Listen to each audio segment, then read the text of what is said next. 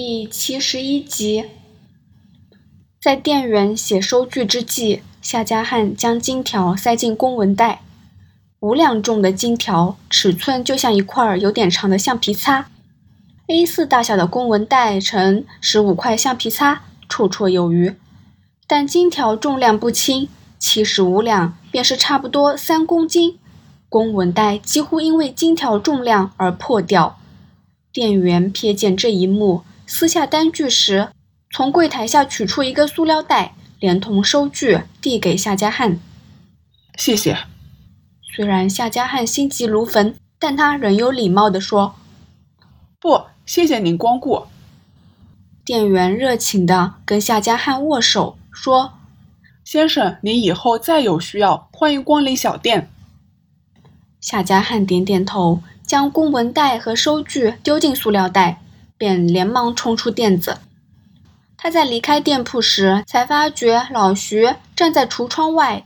装成观看橱窗的普通市民，一直看着他买金块的情形。他俩擦肩而遇时，彼此没看对方半眼。夏家汉没说半句话，表示没有异样。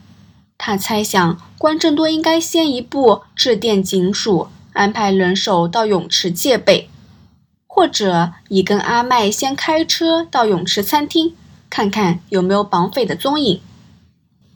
夏家汉一口气跑回车子，往坚尼地城泳池出发。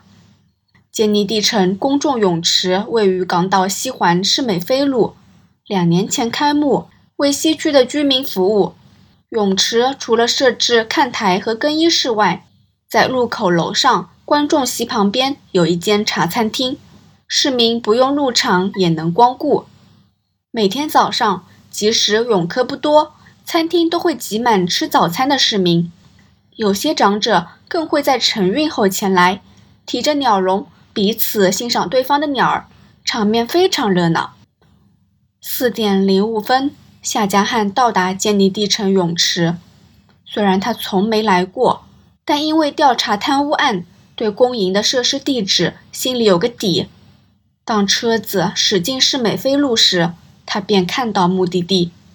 他将车子停在泳池附近的车位，张望一下，发觉路边有不少小贩，马路对面还有一个市集。市美飞路位于西环最西端，附近有两个大型公共屋苑——观龙楼和西环底，加上私人房屋，住了十余万市民。除了卖小吃的小贩，路边还有卖衣服的、卖水果的。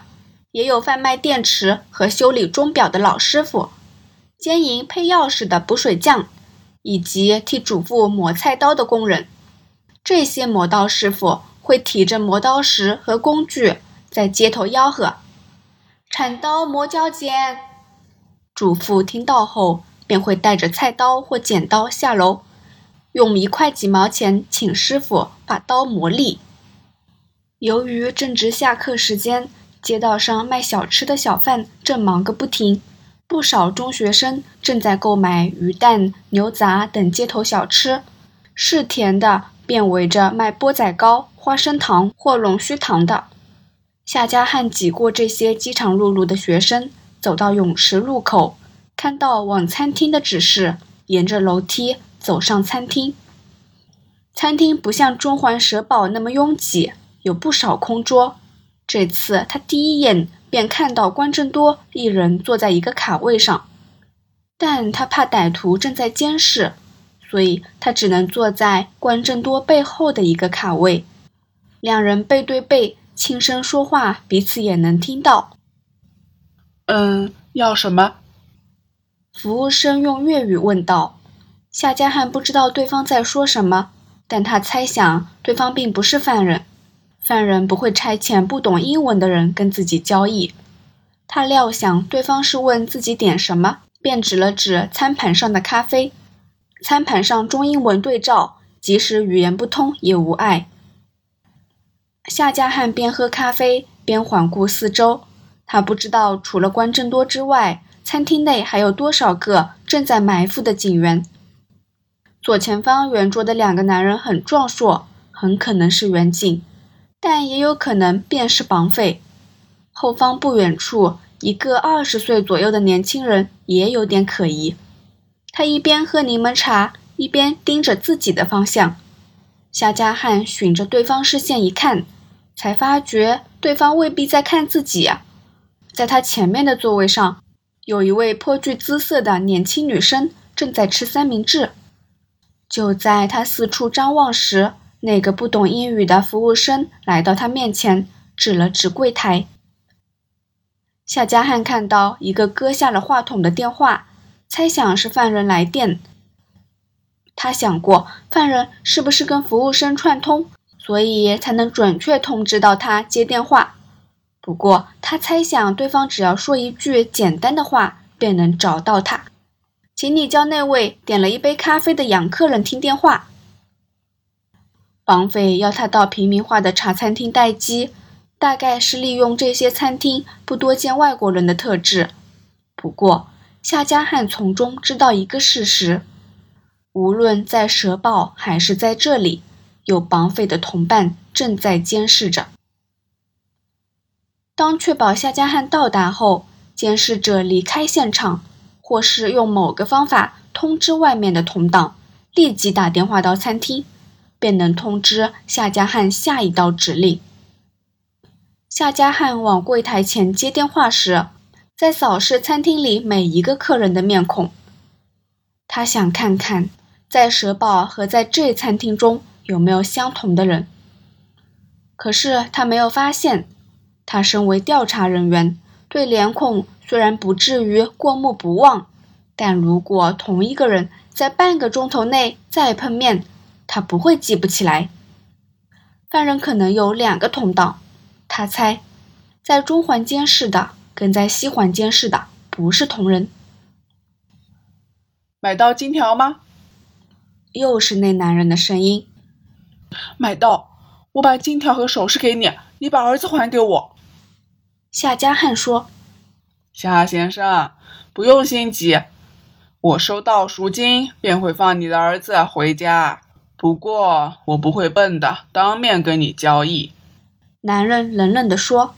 “我在泳池餐厅门外的花槽旁放了个纸箱，上面写着你的姓氏，你去打开看看吧。”男人很快便挂线，夏家汉也没回座位，直接掏出钞票给服务生结账。他走出餐厅，在绑匪所说的位置看到一个瓦楞纸箱，一面写上 H I L L 四个大楷英文字母。他就地打开，看到里面有一条红色的游泳裤，一个形状古怪的米白色帆布袋和一张对折的纸。他翻开纸张，上面以打字的方式写着：“进入泳池，到更衣室换上游泳裤。”把金条和首饰放进帆布袋，带在身上。我在主池中央底部放了一个特别的硬币，你去把硬币找出来。你找到便会明白下一步。夏加汉不明白这只是有何用意，但为了救回儿子，他只好照做。他检查了纸箱，确认他没有错过任何物件和线索。带着游泳裤和帆布袋。下楼梯往泳池的收费处走过去。他走楼梯时，眼角瞟到关正多走在自己身后，于是将写着指令的纸折好，偷偷放在扶手上。他知道关正多会看到这个动作，拿走字条。只有这样做，才可以通知警方绑匪的行动。他不想直接跟关正多说话。因为他不知道那个监视的人是不是人在附近。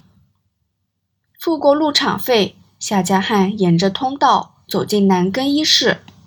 更衣室没有自助的储物柜，不过有一个柜台，就像银行或邮局的服务处，有一位职员照顾客人。柜台旁有很多像抽屉大小的铁笼，每个都附有两个金属牌子，上面有一个相同的编号。泳客在更衣室脱衣后，把衣服和财物放进笼子，交给柜台后的工作人员，对方便会将其中的一个金属牌子交给泳客，再把铁笼放到背后房间的架子上。泳客游泳完毕，将牌子交给对方，便能拿回笼子。为了应付大量的泳客，更衣室里有过百个铁笼，而职员会将六七个空笼子放在柜台上让人取用。当有泳客拿走，便补上新的。虽然铁笼的编号杂乱无章，但架子却仔细编好号码。职员会把装好衣物的笼子放在对应的位置，这样便能加快泳客取回物品的速度。减少更衣室挤迫的情况。夏加汉不大清楚这个更衣步骤，但他看到其他人这样做，便有样学样。更衣室里人不多，只有七八个男性。他不知道那些正在穿衣或脱衣的男人是不是警员，亦或是歹徒。他拿起一个铁笼，走到更衣室的角落，脱下身上的衬衫、袜子。裤子和鞋袜，换上那条颜色夸张的游泳裤。他确保附近没有人看到，打开公文袋，将一条条金条放进帆布袋里。那个帆布袋既长且窄，与其说是一个袋子，不如说是一条腰带。它就像腰带一样，在两端有金属扣子和腰带洞，长度也和腰带相同。但在中央的位置有一条长长的拉链，容许使用者把狭长细小的物件放进去。这袋子手工粗糙，就像走私用的道具，看样子不是示范的货物。哒，一声脚步声令他的动作止住，他匆忙回头一看，看到的是关正多。关正多坐在夏家汉旁边。却没有跟他有任何接触，只是自顾自的脱衣，或者该说是假装脱衣，因为关正多根本没有游泳裤可以替换，没有游泳裤便不能进入泳池范围，管理人员会阻止。关正多已吩咐手下到对街的市集购买，但为了确认夏家汉的行动，他唯有跟进更衣室。夏加汉继续将金条塞进帆布袋，最后把装首饰的小布包也放进去。他正要拉上拉链，突然想起关正多出发前给他的小黑盒。啊！夏加汉不自觉地惊叫一声，连关正多也不禁望向他。进泳池是为了这个啊！夏加汉赫然明白。绑匪要他脱光光跳进泳池找硬币的理由。如果他现在把发信机放进帆布袋，跳进水里，九成会把机器浸坏。那个小黑盒看来不防水，帆布袋也有很多小孔，池水会钻进袋子里。金条和首饰不怕水淹，但电子仪器会失灵。该不该冒着被水浸坏的风险把发信机放进袋子，还是说把盒子藏在泳池边，待上水时才放进去？如果放池边的话，会不会被歹徒发现？万一没放进袋子，歹徒直接在泳池里抢去赎金，警方又能不能抓住犯人？恰加汉脑海中涌出一堆问题。他从已脱下来的裤子口袋中掏出发信机，藏在手心，向旁边的关正多打了个手势。关正多伸了个懒腰，再摇摇头。夏家汉知道关正多叫他不要把发信机放进袋子里。的确，如果发信机不能发信，它的存在只会暴露警方介入的事实，危害肉票的安全。